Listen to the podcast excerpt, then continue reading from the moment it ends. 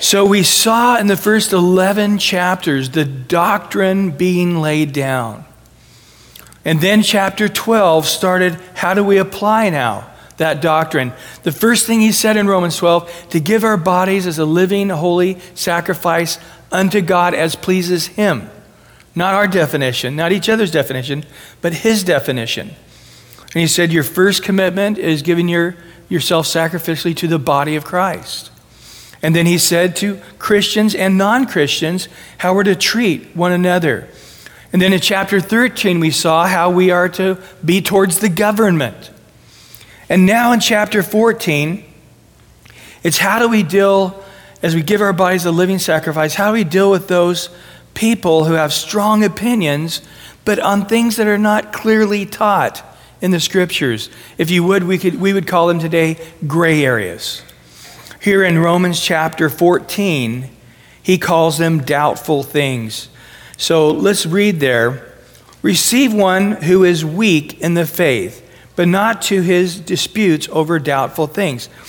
So, who is a weaker brethren? A weaker brethren is a person who doesn't have a lot of liberty. I don't do that, I don't do that, I don't say that. I, and, and really, where they're at in their maturity, they really need that. Okay, it's important that they are limited in their liberty as their growth in the Lord because to go outside that liberty would be stumbling for them. And so the stronger Christian, the more mature Christian, needs to be uh, sensitive to that. And so we need to, to say, okay, I realize that's a real stumbling thing to him. And so I'm not going to do it around here. I'm not going to do it in a way that would, would stumble that person because that's, that's a gray area. And, and again, to the weaker brethren, it's not a gray area at all. It's clearly black and white. And I can tell you right now why nobody should do this. And uh, they have a very, very strong opinion about that. And that's, that's okay. That's where they're at right now in their walk with the Lord. And that's where they need to be. And so, as more mature Christians, we need to be sensitive to that. And in verse 2, for one believes he may eat all things, but he who is weak eats only vegetables. Remember that story in 1 Corinthians 8 where Paul realized, he said, Hey, if me eating meat stumbles my brethren, I'll never eat meat again. I don't think I could do that for anybody. I'm sorry.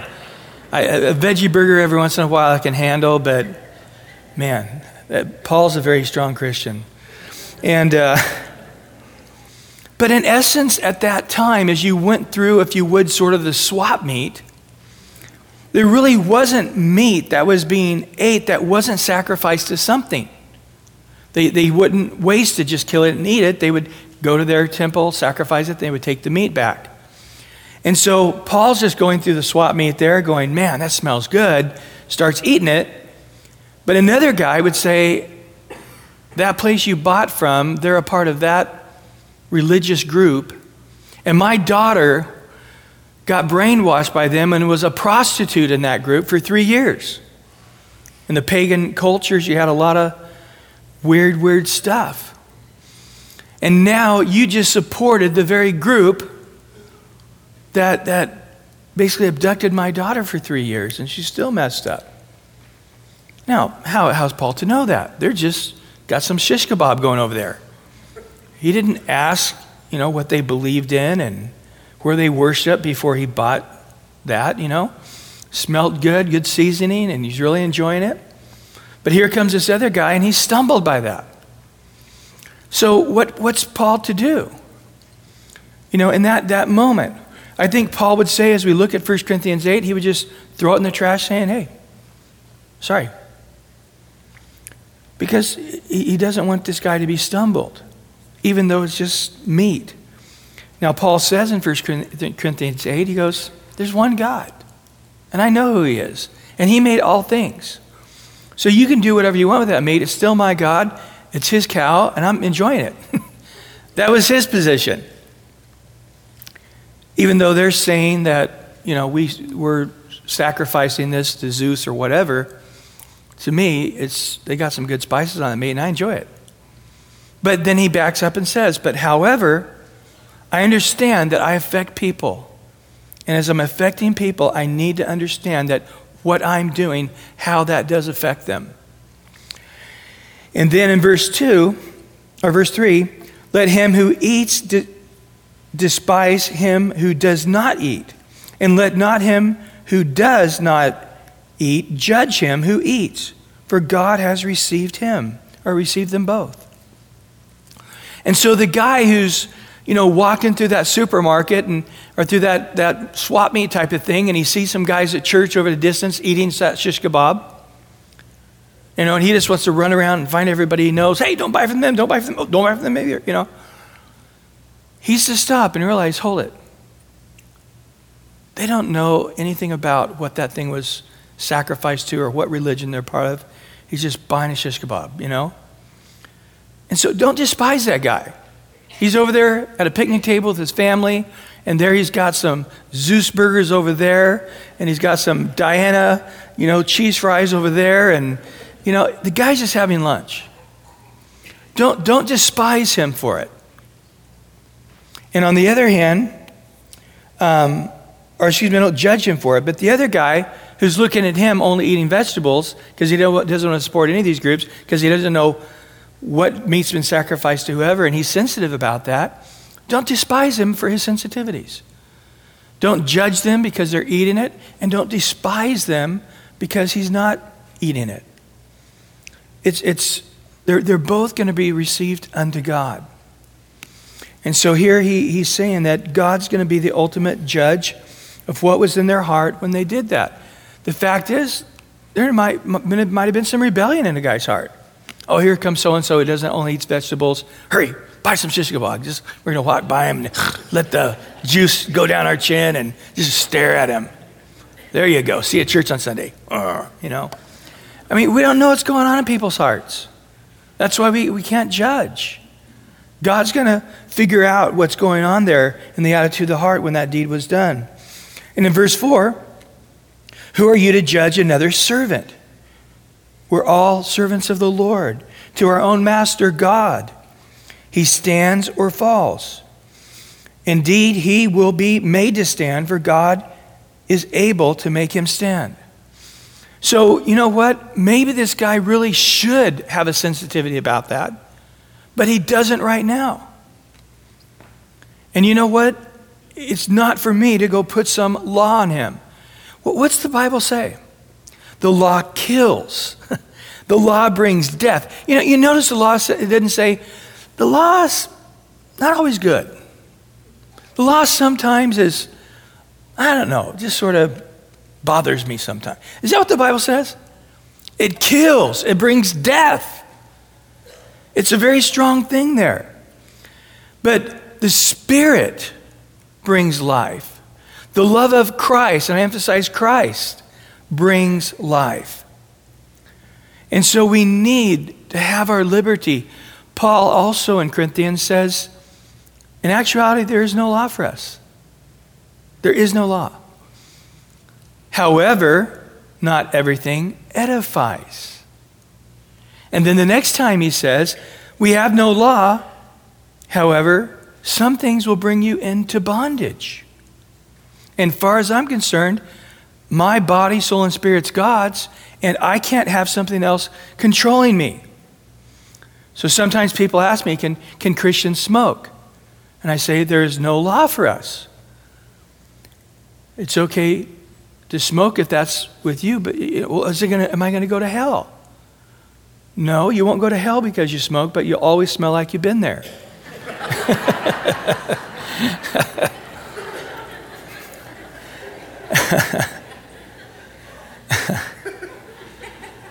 but uh, then the question comes does this edify?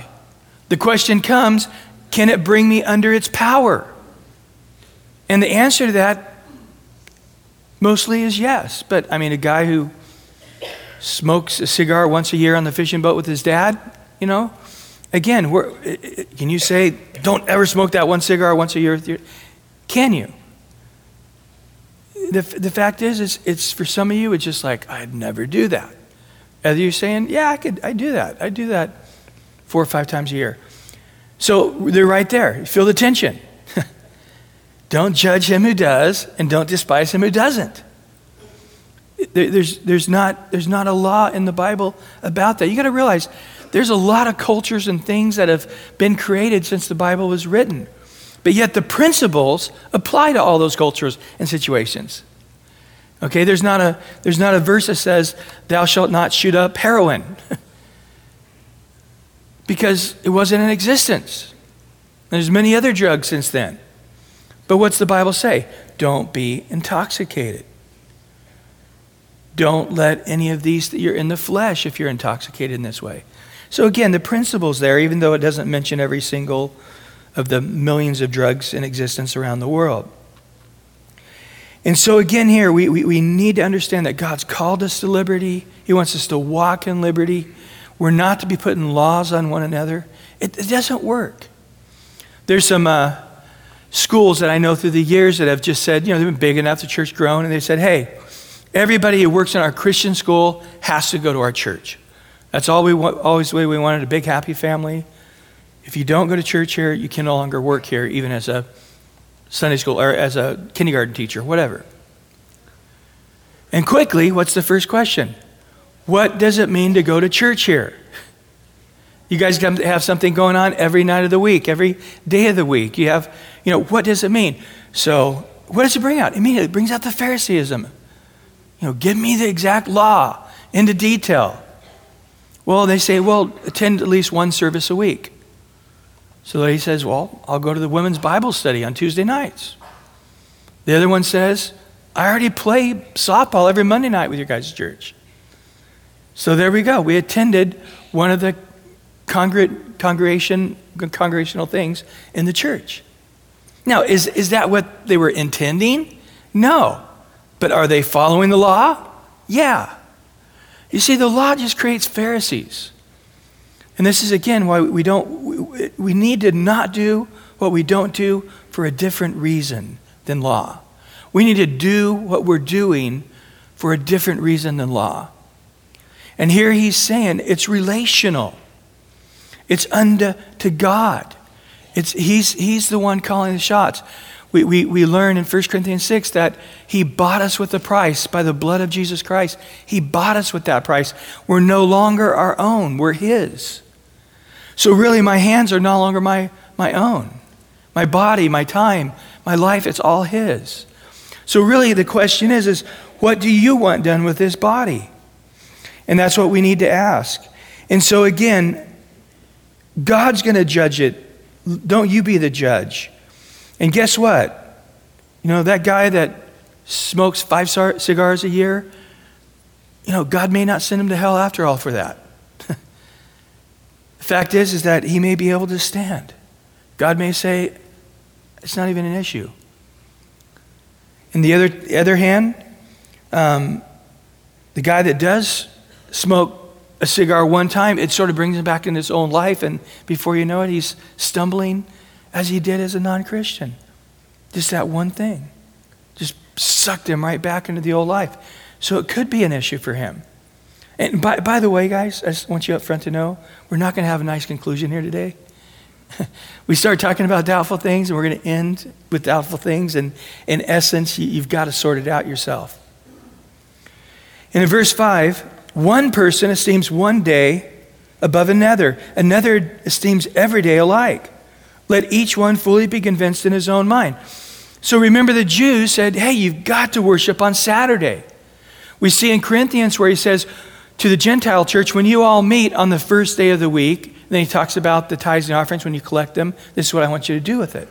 So, um, to one person, it's like, we've got to worship on this day.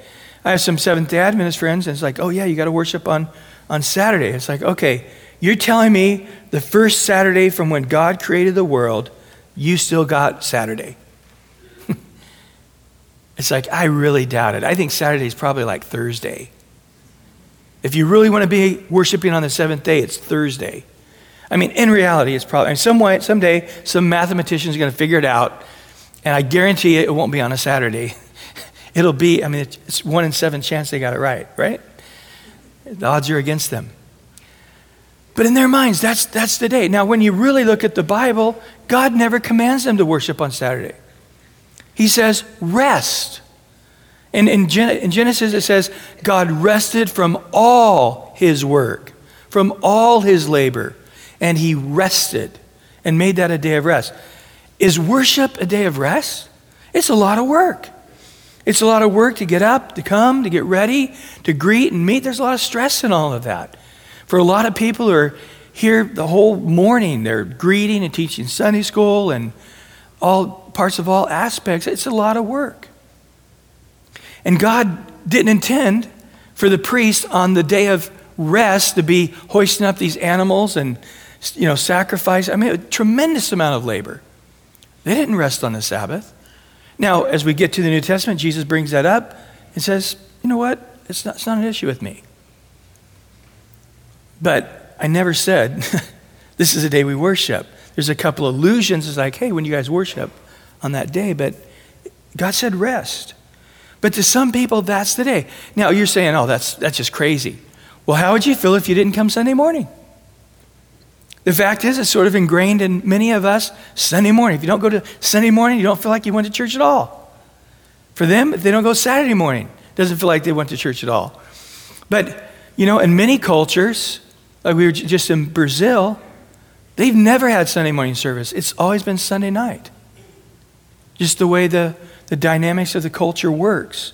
Sunday nights when they have the service. Now, there are a few American transplanted churches there that insist to have it on Sunday morning, and some people have joined it, but I mean, most of the churches meet Sunday night. I, have known a couple of towns where they're, they're vacation spots, and people will come out of the big cities, you know, Thursday night, then Friday, Saturday, Sunday. They're there, you know, as a, this little vacation village. And everybody has church on Tuesday nights or Wednesday nights. Depends if you're Seventh day Adventist or not. No.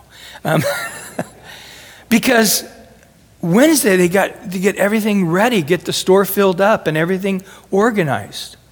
And then everybody starts coming to town on Thursday, Friday, Saturday, Sunday. Sunday evening they start leaving. Monday's their Saturday. They're resting. Tuesday, they now want to go to church, but there's still other people working in the city, you know, regular people working in a regular job, so they have their services Tuesday night. And it doesn't matter if you're Lutheran, Catholic, Methodist, whatever, they all meet Tuesday night. But again, if you got stuck in your head, this doesn't feel like church because it's Tuesday night, not Sunday morning or Saturday or whatever. Paul says, I worship every day. I worship the Lord every day. I love congregationally. I love to do it with two or three brethren. I love to, you know, there's all kinds. I worship God every day.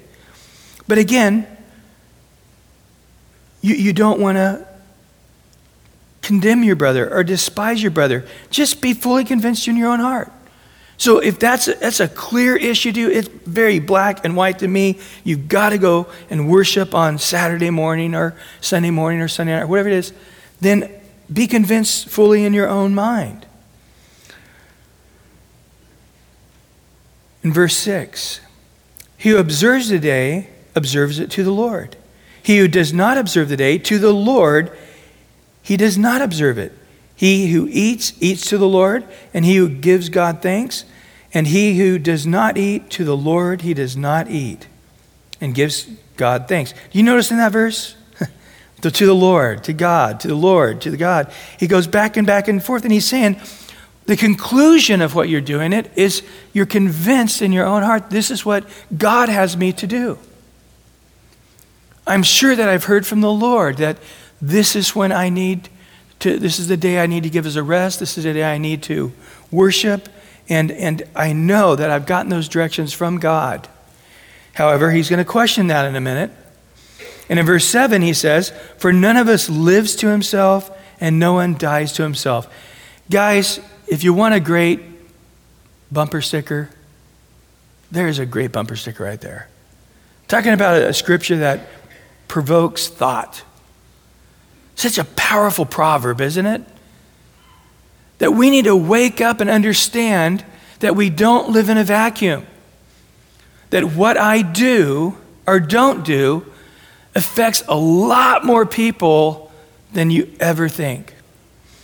You know, and, and you all have been testified of that, where, you know, you're just going to work, doing your job, doing your thing, and, and some guy comes up after a couple of years going, Man, your life has been such a witness to me. I'm not, I wasn't a Christian. I hated Christians, but just seeing you and your, your, you know, just your diligence and your honesty, and you're always kind, and you're just like,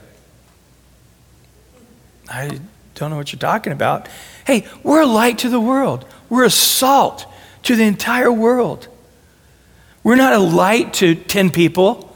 We're not a light to your country. Jesus says we affect one another worldwide. We're a light to the whole world. We're salt of the whole earth. And I think that's one thing that we often realize, sometimes negatively. Sometimes we realize it positively. But our choices, what we say, what we do, wow, I thought it was just three or four people that heard that or a part of that or saw that. And all of a sudden, it's, it's, it's far, reach, more, far more reaching than you thought. And so here he's saying, again, understand this. Yes, we live to the Lord, but then understand also, he says, you don't live to yourself either. You don't die to yourself either. So he says, you're fully convinced in your heart this is what God has me to do. Okay, now let's test it another way. You're so confident you can do this, and God's given you liberty to do this, but how is it affecting people around you? It's hurting them, it's stumbling them. They don't like it, it's bothering them. Well, God told me I can do it. But wouldn't the fruit be in the fact that people are blessed and not cursed? Or people are full of joy and not cringing? So the fact is, is yes, you're convinced that you heard from God, but the fruit of that is not bearing witness that you've heard from the God. And so we need to understand that it's not just about what's best for me or what liberty do I have. I need to ask myself, how is my liberty affecting others? No one lives to himself, and guess what? We're not going to die to ourselves. We're all going to, we're all joined together. We're all linking arms here. Remember, we learned earlier, we're each individually members of what? One body. And so there's, there's things here as a church that we're convinced of.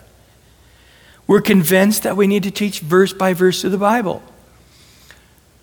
We're convinced that we need to have a, a worship that's spiritual and worshipful.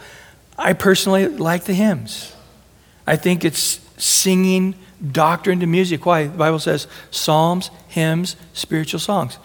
A lot of our worship leaders didn't grow up in any church, and hymns are just a complete foreign language to them, and it's, it's hard.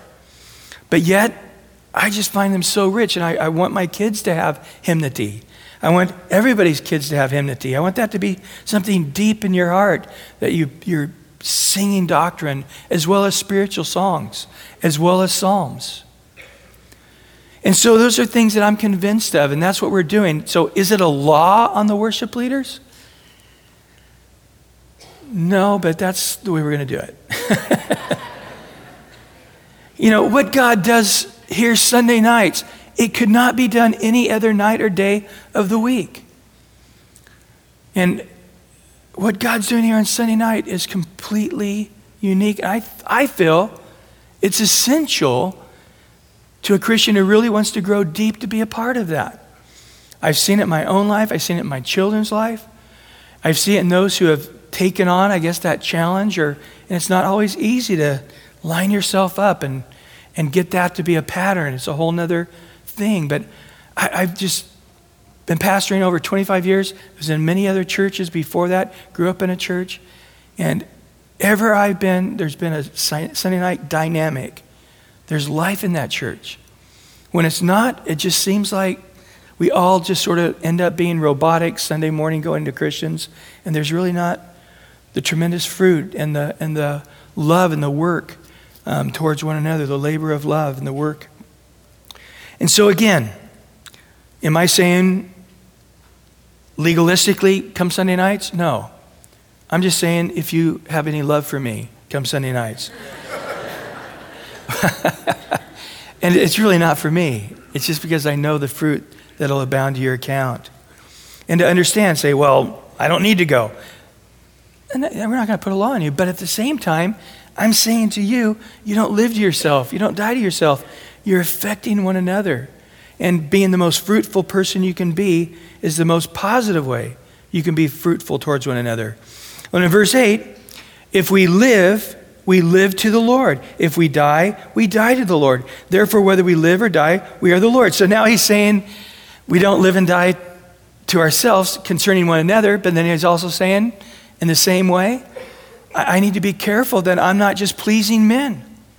You know, there's a lot of people and their personalities and, and their gifts that they want to please people. And a lot of times they can get out of the will of God by trying to bless people. And they're trying to bless 20 people, and they're, you know, they don't want to say no to anybody, and they're, and they're cursing everybody. You, need to be in the Spirit. You need to be going, Lord, help me sort this out. What's the priority? What is your, your will for my life? And in this situation, I have, you know, six pieces of pie, and I got 10 people who want it. What do I do? And so, again, we need to get our eyes on the Lord. So you're saying, well, explain that again. Which is it? Guys, sometimes it's this, sometimes it's that. I, it's, there's not an easy formula here. This is what I'm saying. And in verse 9, for to this end Christ died and rose and lived again, that he who might be the Lord of both the dead and the living. Verse 10, but why do you judge your brother? Or why do you show contempt for your brother? If we shall, we shall all stand before the judgment seat of Christ. Make, make a note of this word judgment here. Because there's two separate judgments as we go on and read through the Bible, we get to Revelation. There's one that's called the Great White Throne of Judgment. And that is the judgment of condemnation to unbelievers. Basically, to what level of hell they're going to go to. And then there's what's called the Bema seat, B E M A. And this is where in the, in the Olympic Games, everybody here is medaled to some degree. They, of course, they didn't give them medals at the time. But you're all going to get a reward. You may get the gold, the silver, the bronze, or whatever. You're all getting a reward, but we got to figure out what kind of reward you're going to get. And this is what he's talking about here. We're going to all stand before God for reward, loss, or, or gain. But what does he say there? Um, it's God that's going to be doing that judgment, not a group or a panel of, of our peers. So therefore, we must stand before the bema seat of Christ, for it is written, As I live, says the Lord, every knee shall bow to me, every tongue shall confess to God. Now, here's a great note here. If you go back, that verse is being quoted out of Isaiah 45, verse 23. And if you'll notice, the word Lord is in all capitals. When it's an L with then a lowercase O R D, it's the word Adonai. But when they're all capitals, especially through the Old Testament, most Bibles signify that. It's actually just four consonants YHVH or YHWH. It depends on how you transliterate it. Not translate it, but transliterate it. Back in the 1500s, there were some German scholars who thought they could decipher this code because there's no way to enunciate it with just consonants. So they thought, let's take the letters out of Adonai or take the letters out of Elohim, the vowels, excuse me, and let's put them in between the consonants. And of course, they were Germans, so the Y had a J sound. And there they come up with Jehovah. And that's why you have different spellings of it. It depends on how you translate or transliterate some of the vowels or some of the consonants. But the Jews never tried to enunciate this. They think it's the holy name of God. When the Masoretes would write the scriptures, when they came to this, called the Tetragrammaton, they wouldn't write it. They would go get a new ink, a new quill. They would put on new clothes after they bathed. They put on new clothes, they worshiped, and then they would write these four letters. And if it came up three letters later, they did the process over again. It was such a holy name of God. Today, uh, just for communications purposes, they'll say Yah or Yahweh, but Jehovah is just the imagination of somebody's mind taking letters out of a word for the Lord, a word for God out of the, the Hebrew and putting that in there. And so often you ask the Jehovah Witness, as you quote Isaiah 45, 23, saying, Who is this? Right there. It's Lord. That's, that's Jehovah. Great. Let's look, look over in Romans 14. Before the judgment seat of what? Christ. And then also in uh, Philippians 2, it's even more clearly there because there are some trans- translations difference on this, different variances on this. It could be God or Christ, but in Philippians 2, it says, Every knee shall bow, every tongue shall confess unto Jesus as Lord, unto the glory of God the Father. So we're going to all be there before the, before the Bema seat before Christ. So then each of us shall give an account of himself to God. And so we really can't sort out the inner workings of a person's heart. We can only judge on the outer man. God can judge on the outer man, but he also can judge the heart. So why you're doing what you're doing, the motive you have, the deviateness or the lust or the rebellion, whatever is going on, there may be none of it, there may be a lot of it. It may be a stepping stone away from God, even though it's no big deal at this moment. You're going in the wrong direction with this. Therefore, in verse 13, let, let us not judge one another anymore, but rather resolve not to put a stumbling block or a cause to fall in any brother's way. I know and I'm convinced by the Lord Jesus that there is nothing unclean of itself, but to him who considers anything to be unclean, to him it is unclean. Yet if your brother is grieved because of your food, you are no longer walking in love. Do not destroy with food the one for whom Christ died. Verse 16.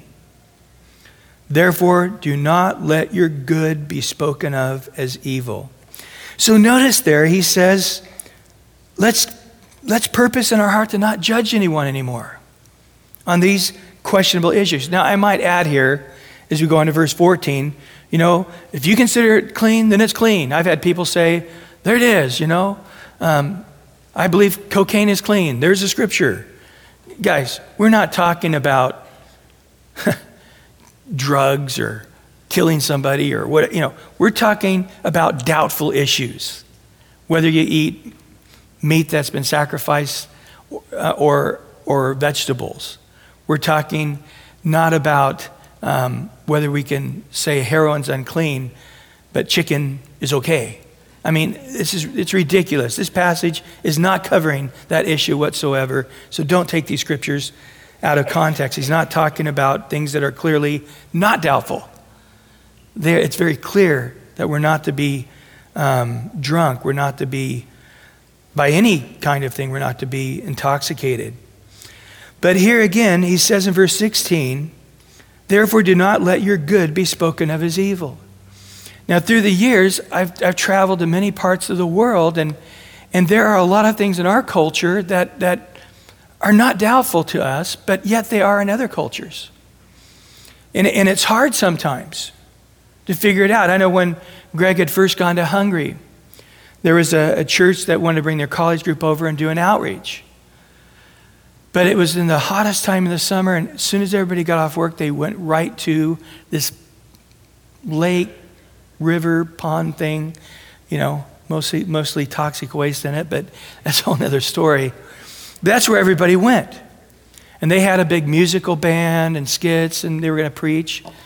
And so all day long, Greg and the missionaries got everything together, and they set it up there on that beach, and everybody started showing up. And again, this is Eastern Europe. Western Europe, some are topless, some aren't. Eastern Europe, it's no question. It's, they're all topless.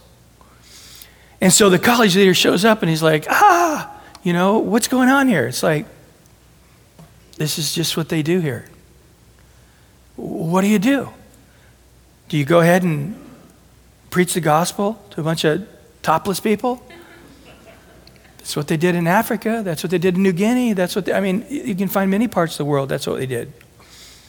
But these are a bunch of white people that look like my sister or whatever, you know. This is too much. And so Greg's like, look, you can we go set this up in the park and sing to squirrels. Or if you want to talk to people, this is where 100% of this town is. And they will continue to be here every day. Well, this guy just said, I can't do it. I'm not going to put all our college kids under this or whatever. And they just packed up and stayed in their hotel. And the thing ended up being a waste. But it, it's hard. You know, can I say that guy was wrong for what he did? No.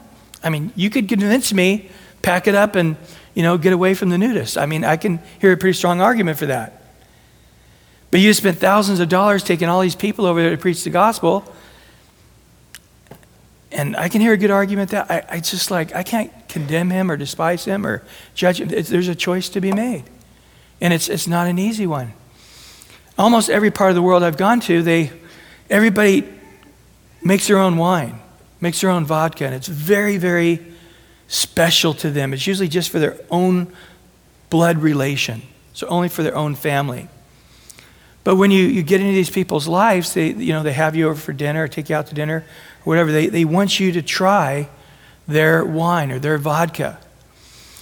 Now, I understand as a pastor that I affect people far greater than, than somebody else might.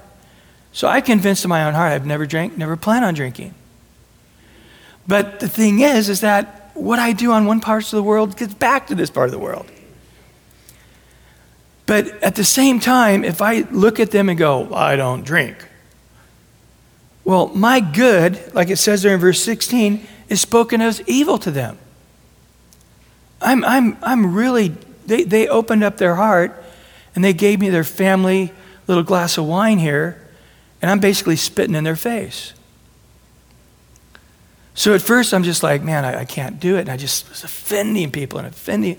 And I hear from the missionaries, man, they're not going to come in here and preach today, Brian, because they're just, they're so embarrassed. And I'm just crushed over it. And so, over a period of time, I said, you know, when that happens to me again, I'll put this little, put it to my mouth and just, oh man, that's great. I've also noticed in every culture, if you take a little sip, they fill your glass right up again. and, and they will continue to fill it up until it's full. And it's you in the table walking away, it being full. So I just start with it being full. And uh, when they ask me, hey, you like it? It's like, yeah, I like it. Well, you didn't really drink much. I didn't drink any, but you didn't see that. We were at a, in Croatia, we did a leadership there with uh, a number of uh, leaders and Calvary pastors. And we were going to this little restaurant because it was cheap. They thought we went there because we loved it. It was just the cheapest place to eat there. And we went there all week long. And at the end of the week, I mean, we were just being ourselves, and it was just such a dynamic witness. Again, Iron Curtain fell. They didn't, they didn't have, they didn't have people that loved Jesus. They just never saw it ever. And uh, it was just so dynamic to them. And the last day, they came out and they said, This is not on the menu. This is our own family vodka we've been making for thousands of years. And, and they put it all in front of us, you know. And um, my wife, Cheryl, had just gone to the bathroom. And she came back, and there's this vodka in front of her, and she thought we were joking. We thought we bought it just to, to tease her, which is pretty much something we might have done at some point. but uh, she pushes it away, and but you know everybody takes a little sip, and the guy, the owner's looking at me like, you know, it's sitting there. I'm like, guys, let me tell you this. With why it's sitting on the table, it smells like gasoline. I, I promise you, it is not not uh, something less, full on gasoline. That's what it smelled like. So there was just no desire there. And so they're all, everybody's staring at me like, and so I sort of put it to my mouth and it felt like I had gasoline on my lips. And uh, anyway, my wife came back, she pushes away, and there was a, a, doctor there, part of the church. She's like, You don't want that? She's like, No, I'm not going to drink that. And, you know, everybody else did, so the restaurant guy wasn't too crushed. But uh, he goes, man, he took it and he goes, what about you, Brian? Take I'm not going to drink it. He's like, he drank three or four of these. He goes, you don't understand. When we're traveling through all these countries, you're getting all kinds of, I don't know how to say it in English anymore, animales in, in the lettuce and in the water and all the different things. It's, it's, and he goes, Man, I, I take at least a glass or two every night when I'm traveling like this just to kill everything.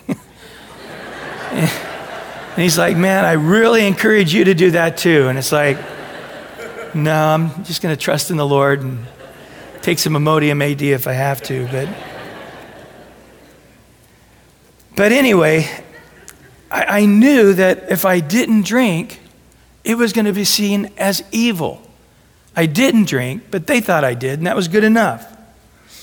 But at the same time, how blessed would you be if we were down at Old Town here and I'm at a restaurant and I have two empty bottles of beer and I'm starting on my third and you walk by, hey, Pastor. I mean, how many of you guys would be blessed seeing that? Not very many of you, just the alcoholics that have come today. Welcome, we're glad you're here. but it, it, wouldn't bless you. Why is that? Because you have a higher expectation of integrity. Because you're, you're saying that, that, that that's not good for some to see. I agree with you. But understand, you also are that person. It's not just me. We see it in a different degree, but you also are that person. As you mature in the Lord, you don't say, oh, I affect three or four people, no big deal. Chances are they're coming to the restaurant, never happened. Understand, guys, what you, what you do in secret is shouted from the rooftops. And you affect one another, and you affect your kids, you affect your spouse. And you got to take that into consideration because when you now have given that liberty to yourself, in essence, your kids are taking that liberty for their own. See, that's the thing you got to understand. And so if I'm out to lunch with some guy and I say, What do you guys want to drink? I say a glass of wine. And this guy, you know, has not been an alcoholic for 20 years, but he's still going to Fellowship Recovery AA from time to time because he's still concerned. He hasn't taken a drink in 20 years, been a Christian 20 years. And he's sitting there going, Man, I haven't drank in 20 years. It probably wouldn't affect me anymore. And here's the pastor, he's drinking a beer or a glass of wine or whatever. Yeah, you know what? I'll try it too. And what could happen? 1 Corinthians 8, I've emboldened him to, in some degree, maybe stumble back into alcoholism. It could happen. So again, we, we have to understand that we, we, how we affect one another. I was working back when I was on staff with another church, I was working with a couple, and they had been for years alcoholics. I mean, every area of their life was messed up to a degree. I can't hardly tell you about it they were in the fellowship recovery, but they had issues with their marriage, with their kids, with their in laws, with their work, with and I'm just, we're just unscrambling this stuff, just one by one, giving them the Christian principles to live by. And they were just so self conscious because they, they felt like they looked like winos, and to some degree they did. And I'm like, nobody's going to care. We love you. But they just, they came to church and sat in the back and, you know, just got out and didn't want to meet. They were so ashamed of how their body had been deteriorated by the years of alcoholism. And I finally talked them into going to a home fellowship. Please, just get to know people and you'll see that they don't care. So they called up a home fellowship, and the home fellowship said, Hey, we're meeting at the park this week. Cool, I know where that park is. They show up, and the home fellowship leader says, Oh, are you so and so? Yeah, that's us. Here, have a beer. They were absolutely crushed. And of course, the church didn't approve of that, but it was just absolute ignorance of Romans 14 for that fellowship leader to not understand that whatever whoever has that liberty, it's going to stumble somebody, especially in a fellowship setting. So don't let your good be spoken of as evil. And you're saying, which one is it, Brian? You gave me two different scenarios. Like I said, we're not coming to a conclusion today. You have to come to your own conclusion. In verse 17, for the kingdom of God is not eating and drinking, but what? Righteousness and peace and joy in the Holy Spirit. There you go, guys. Just ask yourself right now by taking this liberty, is a sense of righteousness gone? Is my sense of peace with God gone? Is the joy of the Lord gone? Not just with you, but with others. So I've got this liberty, but my kid's peace is gone. I got this liberty, but my wife is grieved. I got this liberty, but I'm bumming other people out. They, they don't respect me like they once did. So, really, in what I'm doing, it's not just do I have righteousness, peace, and joy in my own heart. You do because you have that liberty. But what have you done to others? Have you stumbled them? Have you hindered them? And in verse 18, for he who serves Christ in these things is acceptable to God and approved by God. Therefore, let us pursue the things which make for peace, the things by which one may edify, there it is, build up one another. Do not destroy the work of God the, for the sake of food. All things indeed are pure, but it is evil for the man who eats with offense. Again, stumbling somebody, hurting somebody. It is good neither to eat meat, nor drink wine, nor do anything by which your brother stumbles, or is offended, or is made weak. Do you have faith? Have it to yourself before God. Happy is he who does not condemn himself in what he approves. So, in essence, he's saying this Well, me and God are fine with that. And Paul is like at this point saying, Take it and stick it. You have your nice little faith between you and God, but you are stumbling people. You're offending people. You're weakening people. And I don't care what little arrangement you made with God, I'm seeing the after effects. And it's not good. And you need to take them both into calculation. Well, God, man, this is what we've come to clearance on. But at the same time, how is it affecting my brethren? And if it is negatively affecting your brethren, I doubt what God spoke to you, that He really spoke to you. I think you got that liberty because you want that liberty. And you wanted God to say it, so you heard God say it. But the fruit of it is not healthy. And in verse 23, but he who doubts is condemned if he eats, because he does not eat from faith. For whatever is not from faith is sin. So, what he's saying here now is that you don't just have one side of the aspect of sin. You have the sin of commission, doing what you shouldn't do. You have the sin of omission, doing something and you didn't do it. And so, again, here, it's, it's not about just one aspect of things. You, you, you did the sin of commission because it affected your brother negatively, or you committed the sin of omission because it hurt somebody by not doing it.